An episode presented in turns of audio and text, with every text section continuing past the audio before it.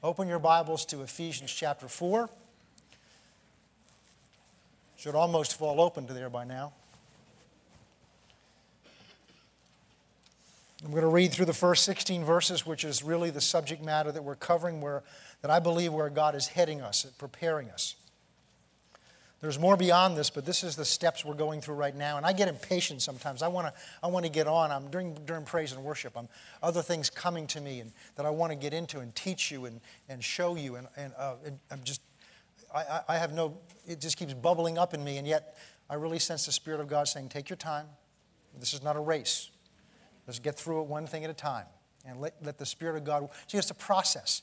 We take the Word of God and we sow the Word of God in our hearts but then the Spirit of God who's in us takes that word and begins to work it in your life. Because as we're going to see later today, it, it, it, the, just knowing the word isn't good enough. It's as that you begin to act on that word that it begins to take fruit in your life. It begins to blossom and bloom and take fruit in your life. And so the Spirit of God takes the real life situations that you go through See, this is the training class. This is where, this is where your, things are shown to us, and this is where things are put in us. But it's out there that we begin to exercise them. And as you exercise them, that's when they become more and more real to you and become more and more a part of who you are. And it's more and more the process of changing us into the image of Christ.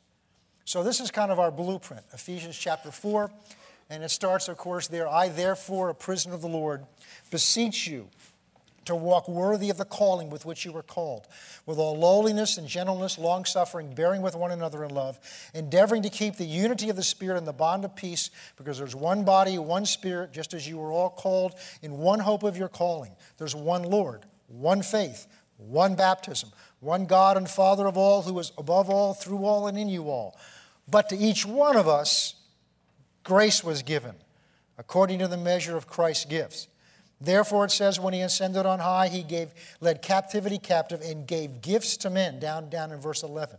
And he himself gave some of these gifts as apostles, some as prophets, some as evangelists, and pastors and teachers, for the equipping of the saints to do the work of the ministry, for the edifying of the body of Christ, until we all come to the unity of the faith and of the knowledge of the Son of God, to a perfect, that means mature man, to the measure of the stature of the fullness of Christ that we're no longer children tossed to and fro and carried about by every wind of doctrine, but by the, by the trickery of men and the cunning craftiness of deceitful plotting. But speaking the truth in love, we may grow up in all things into Him who is the head Christ, from whom the whole body, joined and knit together by what every joint supplies, according to the effective working by which every part does its share, causes the growth of the body for the edifying or building of itself in love What we're talking about is that when we're born again, you have a calling upon your life. That's what Paul talks about. He says, I beseech you, therefore, brethren, to walk worthy of the calling with which you've already been called. When I was born again, I didn't know what I got into. I didn't even know I was born again. I just knew something happened. I just knew that this, Jesus was now real to me. I'd known about him since I was a little boy. I was raised in Sunday school, but nobody taught me that you must be born again.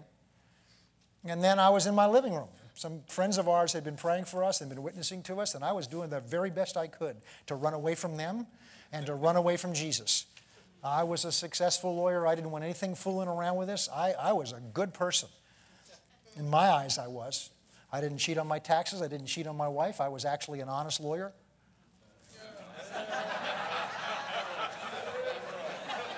what are you laughing at? We have some in this congregation. And I, you know, there was, I don't want to get into that. There were all kinds of pressures on me to bend the rules and things like that. I wouldn't do it. And I was a good person. And I was a good person going to hell. and that was standing in my way because I was a good person. I didn't need that stuff. That was for some of you who knew who you were. You knew you needed help. I was doing well. And the Spirit of God began to open my eyes and show me It was called conviction that I wasn't doing as well as I thought I was doing. In God's eyes, I wasn't. By my fellow lawyers, I was doing well. By my own standard, I was doing well. But God began to open my eyes and show me I'm not measured by my standard. I'm not measured by my fellow lawyers. I'm not measured by my friends and my neighbors. I'm measured by His Word. And I read where Jesus said to His disciples, You must be perfect as my Father in heaven is perfect. And that cut right through me like a knife. because I knew I wasn't perfect. I was good, but I wasn't perfect. And I re- literally, the words out of my mouth is, if that's true, I need a Savior. And then I heard what I said. I heard what I said, got on my knees, and cried out to Him. And He saved me. Praise God. That was 33 years ago. I think it was somewhere around 33 years ago. And I discovered that God wasn't finished with that. He was just beginning, that He was in work at me to do something, that He had a purpose for my life, and He's a purpose for your life. And what we began to look at, as these scriptures tell us, is that purpose is literally to change us into the image of Christ. That God has a picture of you in His refrigerator, and it's Jesus. It's that you end up walking, talking, and thinking and acting just like He did when he walked on this earth. And that we together are his body, so that as we function together, we will be Jesus functioning on the earth. And Faith Christian Center is a part of that body. And so, what we've begun to study is that this, these scriptures teach us that God has a process by which He brings that about in our lives. His method is always that He calls you to something and then He works in you to train you and equip you so that you'll begin to live up to what He's already called you to do. See, in the world, we work it the other way around. In our system, we tell you, we figure out where we want to get to, and we, we look at somebody and we assess their assets and their liabilities. We look at their resume, we look at their job application to decide what we think they're qualified for, and then we offer them a job or we say yes or no to a job based on what they, we, qualifications that we see. If that were so, we wouldn't qualify to do anything for God. But God does it the other way around. He, he, he decides where He wants you to be and then he calls you to begin to act like who he's already made you to be. And so that's the process. And the process is laid out in here. And we began to look last week at this specifically. In verse 11, it says, And to do this, he gave gifts to men. And those gifts are the apostle, the prophet, the evangelist, and the pastor and the teacher. They're no better than anybody else. They're, they're, but what they are are they are people. It's a, it's a responsibility it's a, it's a responsibility, it's a, it's a job description that God has given to some members of the body of Christ. And that purpose, we see in verse 12, is to equip the saints. And we discussed, we've discussed it many times, but last week we specifically went through again that saints does not mean somebody who's a special Christian. It means you're, that you're a Christian. The word saints comes from the Greek word that just means sanctified or set apart. And you've been set apart by the world, and what sets you apart from the world is God's Spirit lives in you. That's how you were born again. You were born again by the Spirit of God coming inside of you. You cannot be born again without the Spirit of God coming inside of you. And when He came inside of you, He made you alive unto God. He put God's nature in you. And if you could look at us simply as spirit beings, you're all marked. We're all marked because the Spirit of God is in you. And therefore, you are a saint. And that means that, see, that's nice to, you know, have only a select few that some committee votes as saints because that means they got all the responsibility. And we just look up to them. It's just like, you know, when Jesus is looked up to, we should look up to and respect to him. But, you know, if I brought him up on stained glass windows and he's, and there's nothing wrong with that, it's just that that's what he's like. If, he's, if we see him as, as Jesus did all the things that he did because he's the Son of God, he's the second person of the Godhead, that's wonderful to look up at him, but how, what, how does that affect me? So there's this great separation. There's Jesus, Lord, of course he is, because he's the Son of God, but I'm just some lowly worm. Remember lowly worm? I'm just some lowly worm. I can't do anything. But that's not what the gospel teaches. The gospel teaches that the Son of God became a man and dwelt among us. He didn't do the miracles he did. He didn't love people. He didn't speak the way he did by some special dispensation because he was God's son. He did it under the anointing of the Holy Spirit in him. And then before he left, he said, Because I leave, it's at your advantage because when I leave, I'm going to ask the Father, and the same Spirit that's been in me is now going to be in you. Therefore, the same things I've did, you can do, and greater things, he said. So it's important to recognize these things. And so these gifts are given to us, and this is what we looked at last week to equip us so that we can do the work or the service of the ministry. And we looked at this word uh, equipped last week. And we're just going to finish up that discussion. And if there's time, we'll move into the next, next phase of this process. And we looked at this word equipped, which is katarismo, which literally has two basic meanings to it. The first meaning is to mend something. It comes from the word that originally was used for the mending of a broken bone. And we talked about the fact that, that, that, that for somebody to do that requires skill, requires skill and hopefully experience. So that what their job is to take that bone and to get it positioned in such a way that it will actually mend itself by getting it in the right position. And so we see that one of the functions of these gifts is to help the different parts of the body that are broken begin to get in right position with one another so that we, this, the life that's in us by the Spirit of God can begin to mend the hurts and the brokenness. It's also the word that was used in, in the Gospels when Jesus approached uh, uh, uh, Peter and his brother Andrew, and also then J, G, uh, John and uh, his brother James. And he found them, they were mending, they were fishermen, and they were mending their nets. That means they were taking something that was once whole and was been torn or broken, and they were piecing it back together. That required skill, it required ability. So these gifts are given to the body of Christ. One of their purposes is to equip us, but that equipping has as its first meaning to make us whole. To make us whole. Because a healthy body can perform better than a body that's not healthy. A body that's hurting does not perform as well as a body that's, that's, that's free from pain. If, if you've ever gone through any form of surgery, you find out that what they did, the purpose of the surgery was to make you better. But in the process of making you better, you hurt. Fred was talking to me this morning, went through some surgery on his knee. And now he's going through the, the, the, the, the therapy afterwards. And he said, The therapy, I could, the next day after the therapy, I can't even walk. But the therapy, as he goes through it, will help him get stronger. But it requires skill to do that.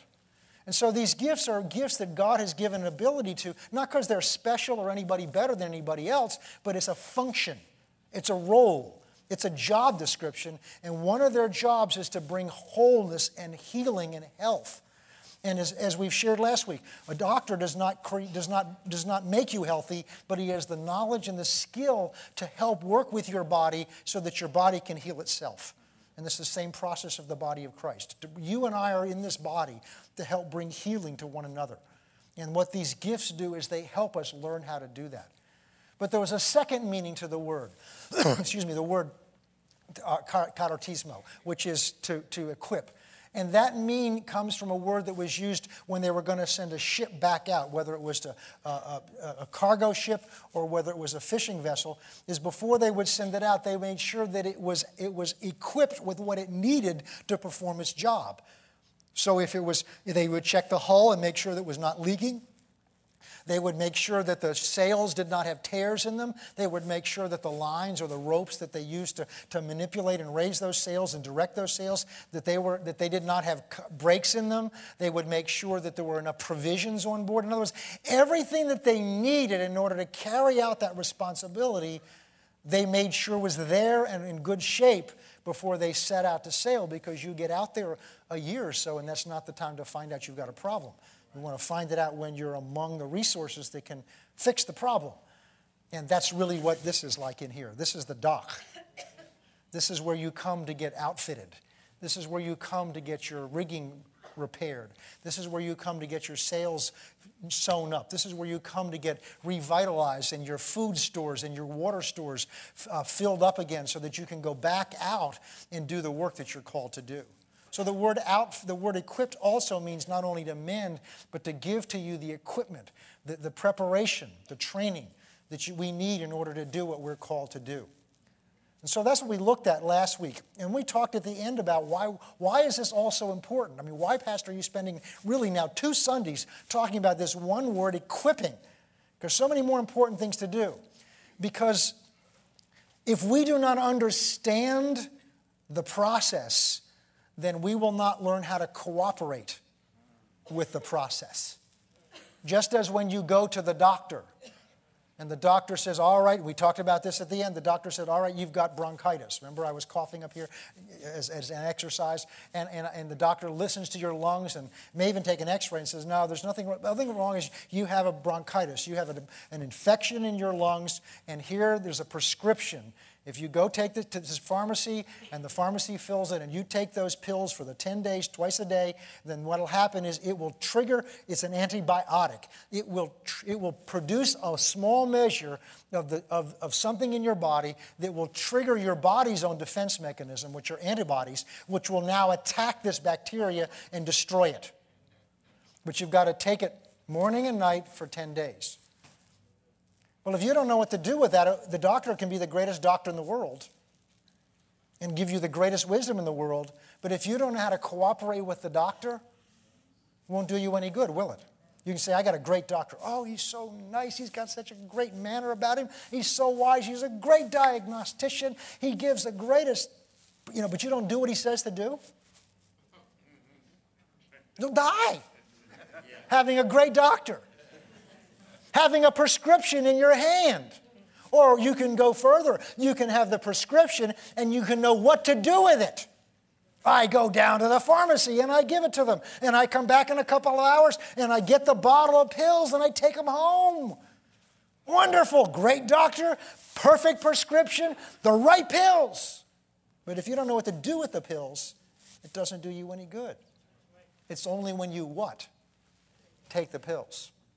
And then we finished up by saying, and then you could even go further. You can have the good doctor who's a, di- a diagnosed the problem, and you can, this doctor can have given you the right prescription, and you could have filled the prescription, and you've taken those pills morning and night, and th- two or three days later, you're now feeling better. I feel great. Whew, it's all gone. But the doctor said, take all the pills. And you measure what you're feeling against what the doctor said and decide to go by what you feel and not what the doctor says, guess what will happen? It'll come back, most likely. Because the doctor knows more than you. Look at this. You're paying him or her. Why? Why don't you pay yourself? Why don't you pay yourself and go treat yourself? You're paying the doctor because you've got some confidence that doctor knows more than you do. It amazed me when I practiced law. How many times a client would sit in my office, tell me what their problem was, and tell me what the answer was. I'm sitting there thinking, they're charging, I don't know, what, remember what it was. It was almost $300 an hour when I did. It was 11 years ago. Wow, 11 years ago. And, and you know, and the firm's charging you, you $300 to sit in my office and tell me what you need to do. Why didn't you stay home and save the $300 an hour and just do what you think you're going to do? It's amazing. We're paying all that money because they know more than we do, but we don't listen to what they say. So it's important for this process that God has ordained to work that we understand what that process is. So that's where we got to last week. Now, what we're going to do is we're going to continue to talk about being equipped as saints.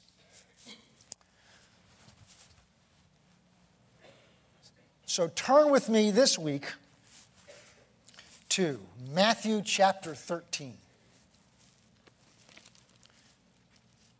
We're going to continue to learn how to cooperate with these gifts that God has given to us so that we can be equipped, mended, and outfitted for what we need to do.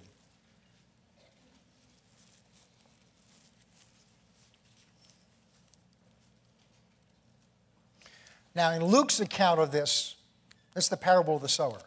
In Luke's account of this, Jesus says basically to the effect that if you can understand this parable, you can understand everything else. In other words, he's saying this is the key to everything that I'm saying and doing with you. And let's start in verse 1, Matthew 13, verse 1. On the same day, Jesus went out of the house and sat by the sea. And great multitudes were gathered together to him, so that he got into the boat and sat, and the whole multitude stood on the shore. And then Jesus spoke the things to them in parables, saying, Behold, a sower went out to sow. And he, as he sowed, some seed fell by the wayside, and the birds came and devoured them. Some fell on stony places, and some did not have much earth, and they immediately they sprang up because they had no depth of earth. And when the sun was dried up, they were scorched because they had no root, and they withered away. The seed withered away. And some of these seeds fell among thorns, and the thorns sprung up and choked them. But others fell on good ground and yielded a crop, some a hundred, some sixty, and some thirty. Now look what he says here. He who has ears to hear, let him hear.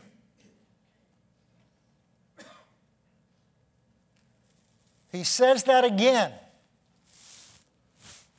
in the New Testament in the last book, the book of Revelation, when he comes back and appears to the Apostle John on the Isle of Patmos.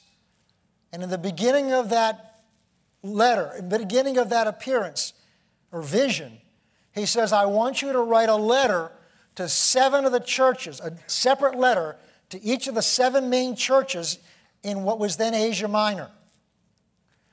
And having written these letters, at the end of each one of these, which are basically a report card, I know what you're doing right and I know what you're doing wrong.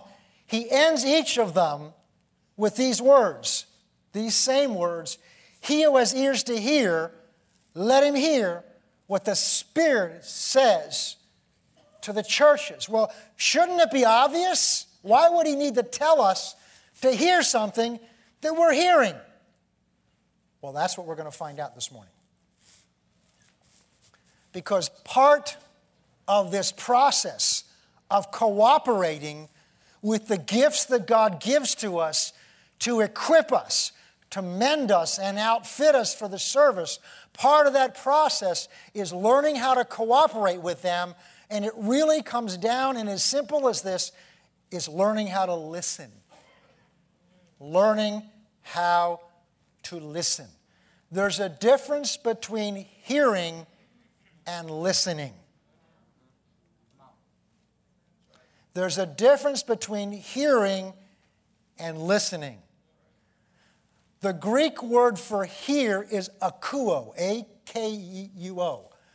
And that word not only means to hear the information, but it means to listen to it with the intention of acting on it. Ever notice that you can come to a service and hear a message and you know, and you say, wow, that was great. Oh, it was so exciting.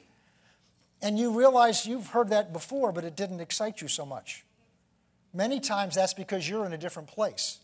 It's the same word, but now you're, you're, you're stuck. You're in a mess. And that word spoke right to where you were and it gave you some instructions on what to do. Why? Now all of your antenna are up because you're listening to that because you know you need to take what's being said and apply it in your life.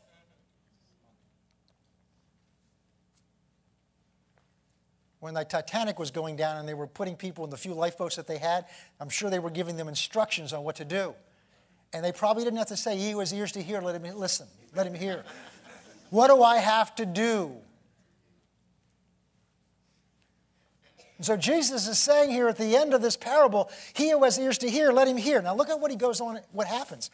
All Jesus does is tell the parable.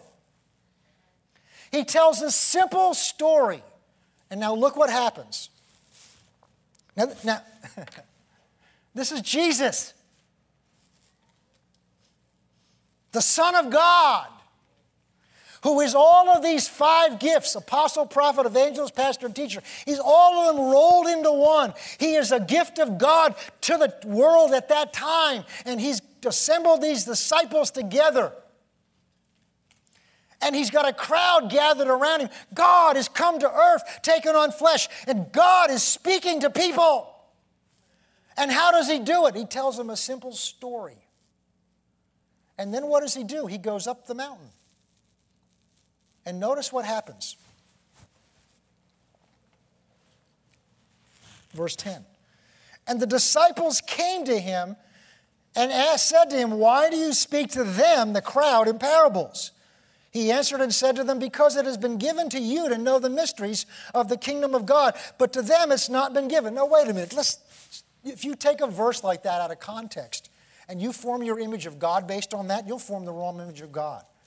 That almost sounds like God's picking favorites. I got this group over here. They're my favorites. To you, the special group has been given to understand what this means. But to the rest of you, you're in tough shape. Sorry, I just love them better than I love you. Now that can't be what God mean, what God's like, because the Bible says God is no respecter of persons. Several places it says he shows no partiality. In the letter James, he tells us that it, to show partiality is sin. Now, God would not tell us to not do something and call it sin, and then he's doing it. So that can't be what it means. Well, what does it mean? Well, let's go on and look because he gives us the answer. Why has it been given to them to understand the mysteries and it's not been given to the others? Verse 12 For whoever has, to him will more be given, and he will have abundance. But whoever does not have, even what he does have, will be taken away from. Now, let's stop again. How can something be taken away from you that you don't have? To him who does not have, even what he does have will be taken away from. Am I the only one that thinks that sounds confusing?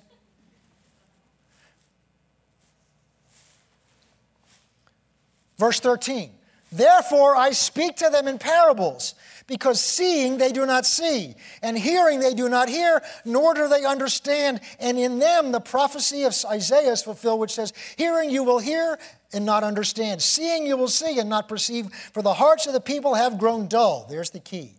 Their eyes are hard of hearing, excuse me, their ears are hard of hearing, their eyes have closed, lest they should see with their eyes or hear with their ears, lest they should understand with their hearts and turn or repent that I should heal them. But blessed are your eyes, for they see, and your ears, for they hear.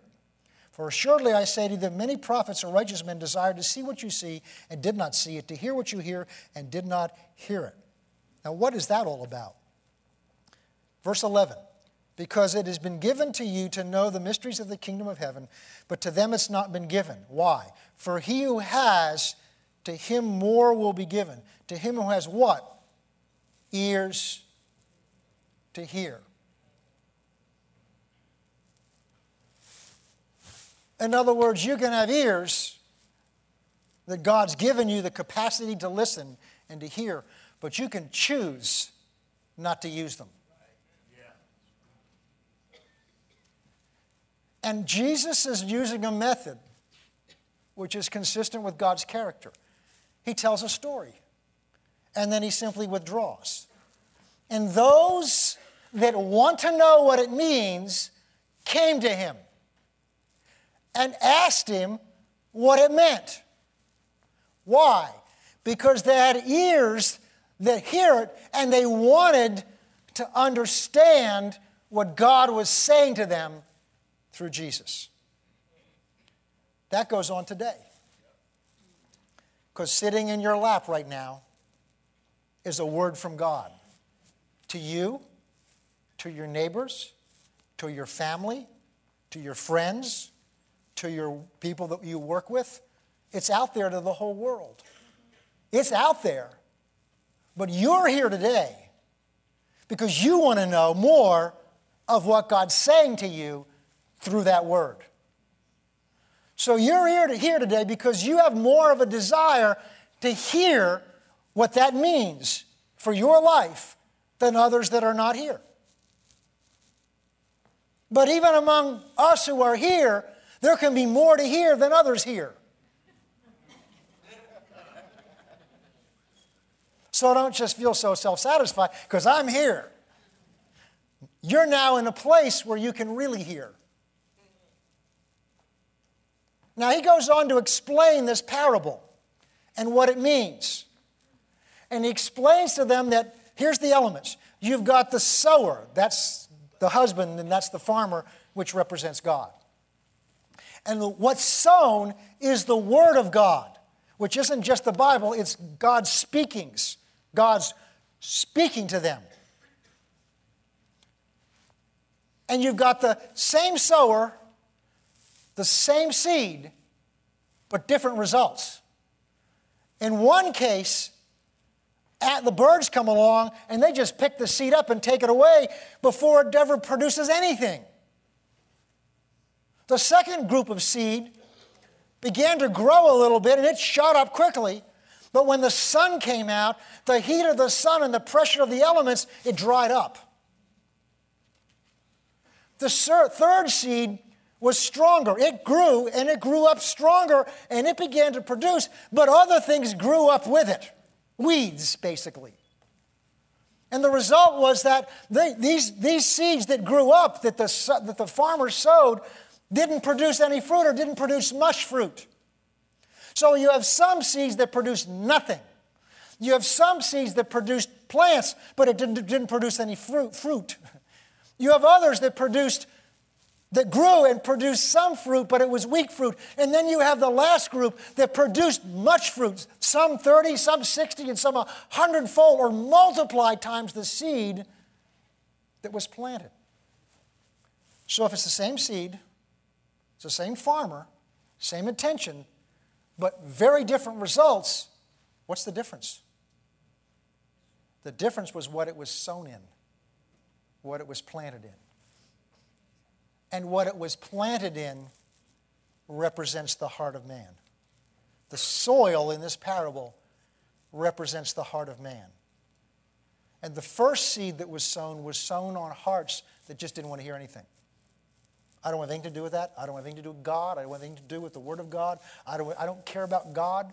I'm, and my heart's just hard. And what happens is the enemy comes and steals it before the Word can even get planted.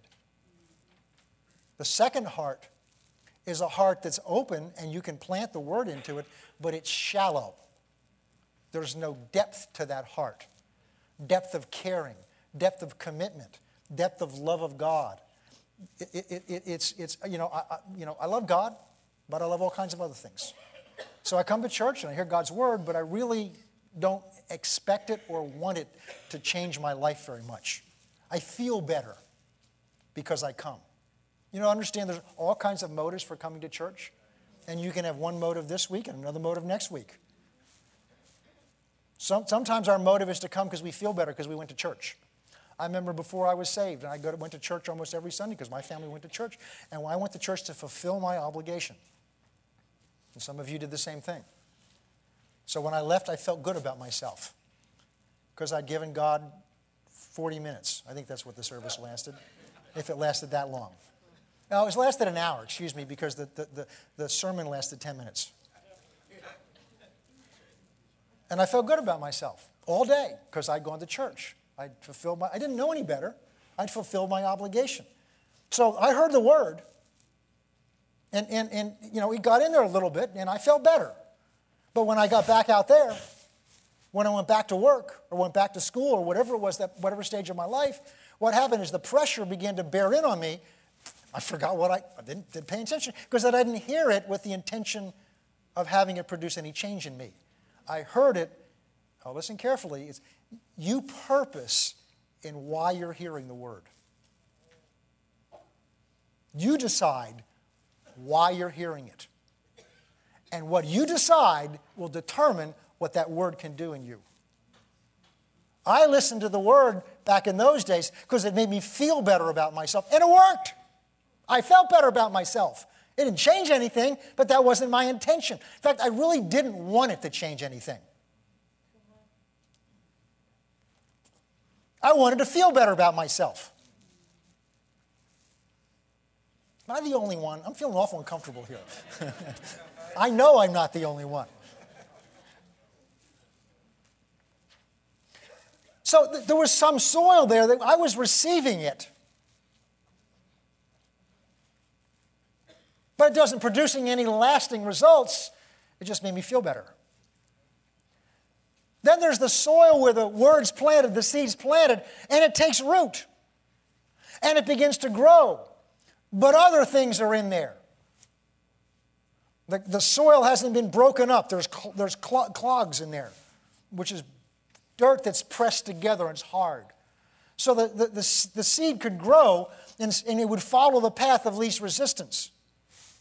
But there were hard things in there that needed to be broken up because where that was, it couldn't help the soil, it couldn't help the plant grow. But other things could grow in there because other things were sown in there weeds. And he goes on to explain that those are the cares and the issues of life. And so that kind of soil is open to whatever gets planted. We're just open. Open to the Word of God, but open to whatever anybody says. Anybody can speak into my life. Anything can speak into my life. So that soil not only receives the Word and the Word can grow in it, but it also receives other things. CNN, Fox News, I'll give them equal time. Nothing wrong with those things. But what are you sowing in your heart? Because whatever you sow, if it's soil, if it's good soil, whatever you sow will grow. If your heart is open and you want to grow and learn and do the things of God, your heart is open. Peter, the Apostle Peter, in one chapter, within a few verses, a one moment said, Thou art the Christ, the Son of the living God. And Jesus looked at him and says, Flesh and blood did not reveal that to you, but my Father is in heaven. And Peter's going, Oh. Looks at the other 11. And a few moments later, Jesus talks again about, I've got to go to Jerusalem to die. Then Peter goes and rebukes him. And now Jesus says, Get behind me, Satan. Why? Because Peter was just open. He couldn't discern whether it was the voice of God speaking to him or was it the voice of the enemy speaking to him. He was just open. And we don't have time this morning to go into why. So we have a role to play in what that seed, that word, can do in our lives by what we determine we want it to do. You will not grow or change beyond where you're willing to grow or change. You will not grow or change beyond where you're willing to grow and change. This parable teaches us that we determine what God's able to do in us. Not that God has favorites. I've known people that were born again a short time and grew very quickly and matured very quickly. And I've known other saints that have been walking, supposedly walking with the Lord for years and years and years and hadn't grown very much at all. And been in church every Sunday, every Wednesday night. It was what they determined to do.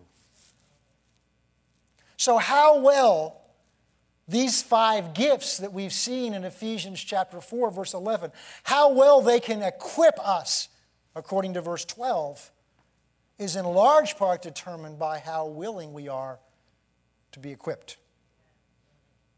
How willing we are to be equipped.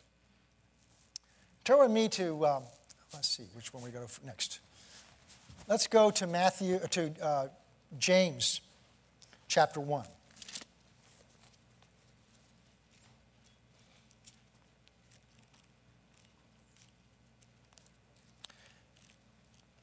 We have to ask ourselves some hard questions.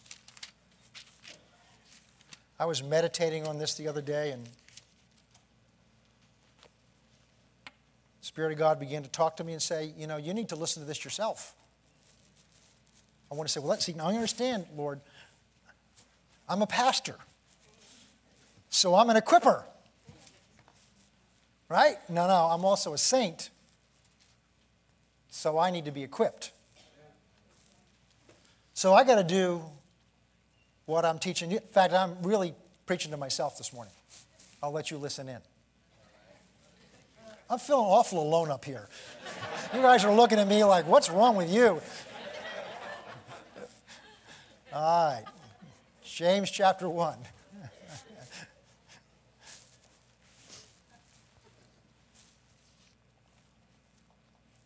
Verse 21.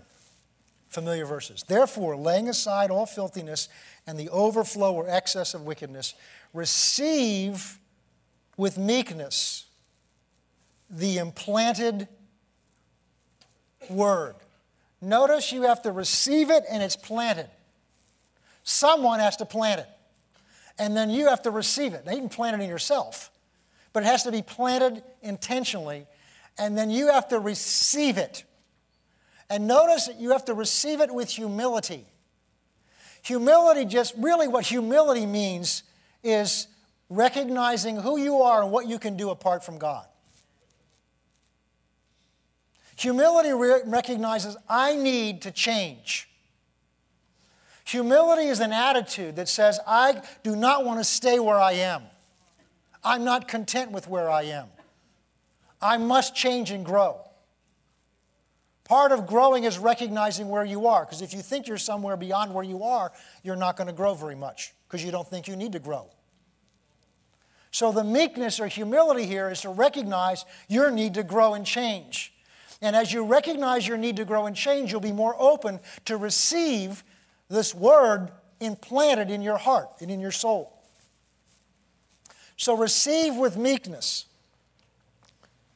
the implanted word which is able to save your soul or bring the salvation that was birthed in you when you were born again, bring that into fullness in your soul. Paul talks at one point, he says, work out your salvation. That means to take what's been put in you and work it to the outside. We're going to talk about work next week. Receive with meekness the word implanted, which is able to save your soul. And here's how you do it. But be doers of the word and not hearers only who deceive yourselves. If anyone is a hearer of the word and not a doer, he's like a man observing his natural face in the mirror, for he observes himself and goes away and immediately forgets what kind of man he is. But if he looks into the perfect law of liberty, which is the word, and continues in it, and is not a forgetful hearer, but an effectual doer, this one will be blessed in what he does. Other words, what he's saying here is when you receive the word, if you're receiving it with the intention of putting it into practice in your life and with the intention of changing, then that word will go with you when you leave here. Otherwise, it's like looking at yourself in a mirror or somebody in a, in a picture, and then when you th- haven't seen them for a while, their image begins to fade away. Why? Because the evidence of what you've seen is not constantly put in front of you. You're going by your memory. So when we come into a service and we hear the word and we know God's spoken to us, and we say, wow, wasn't that great? We took notes. But we didn't do it with the intention of changing. We didn't do it with the intention of applying it in our lives. Instead, we did it by just feeling good. Wow, God spoke to us. We're on track here. And we leave and go back out there and do what we were going to do all along. Then what happens is we forget it. And we can leave here and Monday we woke up and said, yeah, wasn't Sunday was great, and go to work the next day. Well, how was yours? Oh, it was good. We had a great time. Oh, oh, the anointing was strong. It was wonderful. And you go out into the world and just, but you know, by Tuesday it's kind of vague memory, and by Wednesday, it's Wednesday. Time to come Wednesday night and hear something else. And by Friday we've forgotten it. I opened some notes the other day. I was looking back at notes of two or three years ago and realized God was speaking to me then, and I just looked at the notes, and they were good notes. And I hadn't opened them since. Am I the only one that did that? Okay, all right, just making sure. Okay. And I realized God was speaking to me then. And there's some things that, that, that will benefit me now, but they could have benefited me over these last three years.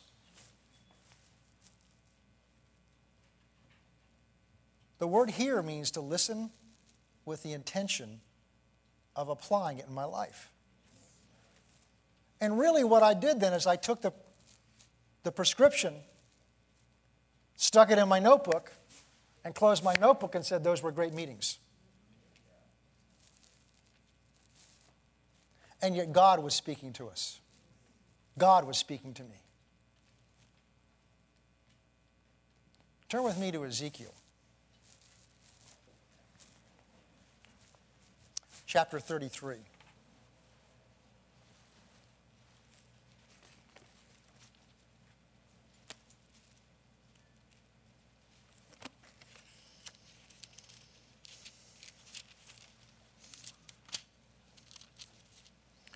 Now, chapter 33 is a famous chapter. The beginning of it is where God speaks to Ezekiel the, the, the, the lesson of the watchman, which was basically a warning to him saying that the watchmen, back in those days, of course, the cities were, many of the cities were walled and they had watchtowers, which were basic intervals. And they, the job of, of the watchman was to stand watch up there and do just what that says. It's nothing sophisticated, it's to watch. And if it's, the warning is if you see an enemy approaching and you sound the alarm and the people don't do anything, they stay outside the city walls and they stay outside there and the enemy comes and destroys them, then their blood is on their own hands because you've cried out, you've done your job. But on the other hand, if you see the if the watchman sees the enemy approaching and the people are out farming outside because they would farm outside the, the walls of the city and, and you see the enemy approaching but you don't sound the alarm and the enemy comes and destroys them their blood's on your hand because you didn't sound the alarm. And then there's several warnings to israel. And then god begins to speak to the prophet as we come to the end of this chapter so god's told him what to tell the people and now we're going to look at verse 30. As for you, Son of Man, now he's talking to the prophet, the children of your people are talking about you besides the walls and in the doors of their houses. In other words, we're looking at this now as one of these gifts given to the body. And he says, they're talking about you. And they're talking about what you say. They're talking about you at home. They're talking about you in the door places. Are they saying good things? Let's find out. And they speak to one another. Everyone saying to his brother, Please come and hear what the word is that comes from the Lord. So it's good things. So they're going to one another and saying, You need to come here. God's speaking to us, in this, in this case, in, the, in their synagogue. God's speaking, God's saying great things. We're having great meetings. You need to come. That's good. That's good.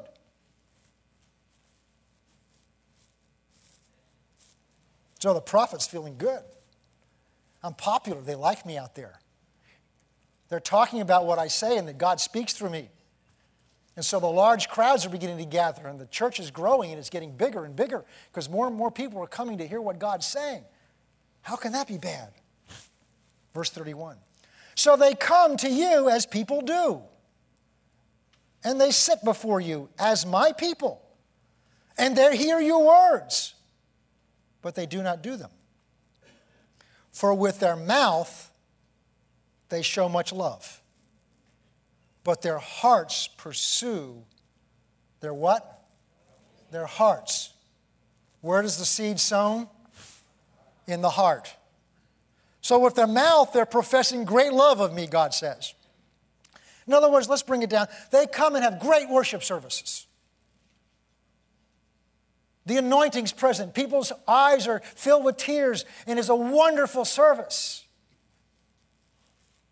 But in their hearts, are more concerned with their own lives and what's going in their own lives and on in their own lives. Look at the result of that.